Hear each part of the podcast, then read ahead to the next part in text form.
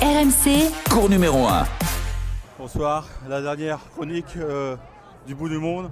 Je suis dans les allées de, de Melbourne Park, à quoi ce qu'on appelle le square, c'est l'équivalent de la place des mousquetaires à Roland Garros. Il y, a, il y a une marée humaine incroyable, il y a beaucoup de drapeaux serbes, bleu, blanc, rouge évidemment, parce que Novak Djokovic, euh, ils ont pu l'apercevoir, les, les supporters serbes, puisque immédiatement après sa, sa victoire, il s'est rendu euh, à, l'autre bout du stade pour euh, euh, être interviewé par la, la chaîne, la Nine, qui, qui possède les droits, et dans un, endroit euh, ouvert à, l'air libre. Et donc, les Serbes qui savent très bien que No- Novak Djokovic a emprunté ce, ce parcours, ils ont, ils ont voulu l'apercevoir.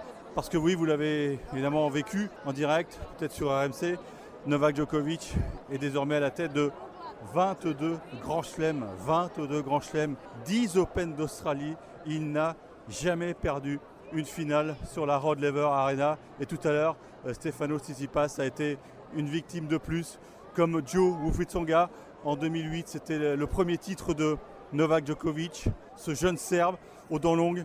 Que de chemin parcouru pour Novak Djokovic qui a une fois de plus maîtrisé euh, son sujet, ses émotions, son tennis, même si la finale n'a pas été d'un grand niveau technique, on est resté un peu sur notre fin, mais dans les moments chauds, évidemment les tie-breaks, les balles de 7, Novak Djokovic a été largement supérieur à, à Stefano Tsitsipas qui s'est donc euh, incliné 6-3, 7-6, 7-6.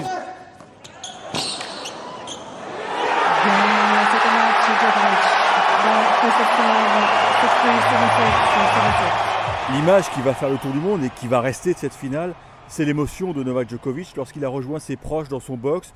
Il était entouré de, sa mère, de son frère et de toute son équipe. Et là, il a totalement craqué au point d'éprouver le besoin de, de s'allonger comme s'il avait été victime d'un malaise.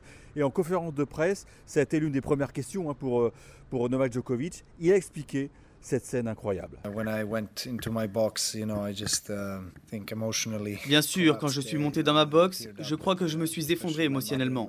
J'ai fondu en larmes dans les bras de ma mère et de mon frère. Jusqu'alors, je m'autorisais pas d'être distrait par les éléments extérieurs. Je devais aussi gérer ma blessure et les événements extrasportifs. Ces choses-là pouvaient être un frein à ma performance sportive. Ça m'a demandé une énergie mentale considérable pour rester concentré. Je prenais les choses au jour le jour pour espérer aller jusqu'au bout. Il faut replacer les choses dans leur contexte. Le 16 janvier, Novak Djokovic a ressenti une gêne à la cuisse face à Danil Medvedev en demi-finale à Adélaïde. Donc depuis, il a vécu des semaines très compliquées, au point que Goran Ivanisevic a confié en conférence de presse que lorsque les résultats de l'IRM leur sont parvenus deux jours avant le début du Chelem, il est convaincu que 97% des joueurs seraient allés voir le juge arbitre pour annoncer leur forfait. 97%, mais pas Djokovic. Pas ici à Melbourne, sa deuxième maison. Pas après le traumatisme de l'an passé où il avait été raccompagné à la frontière après avoir passé quelques nuits dans un hôtel miteux. Mentalement, Novak Djokovic n'a pas d'équivalent. Stefano Tsitsipas, quand il analysera la finale plus tard, pourra s'en inspirer.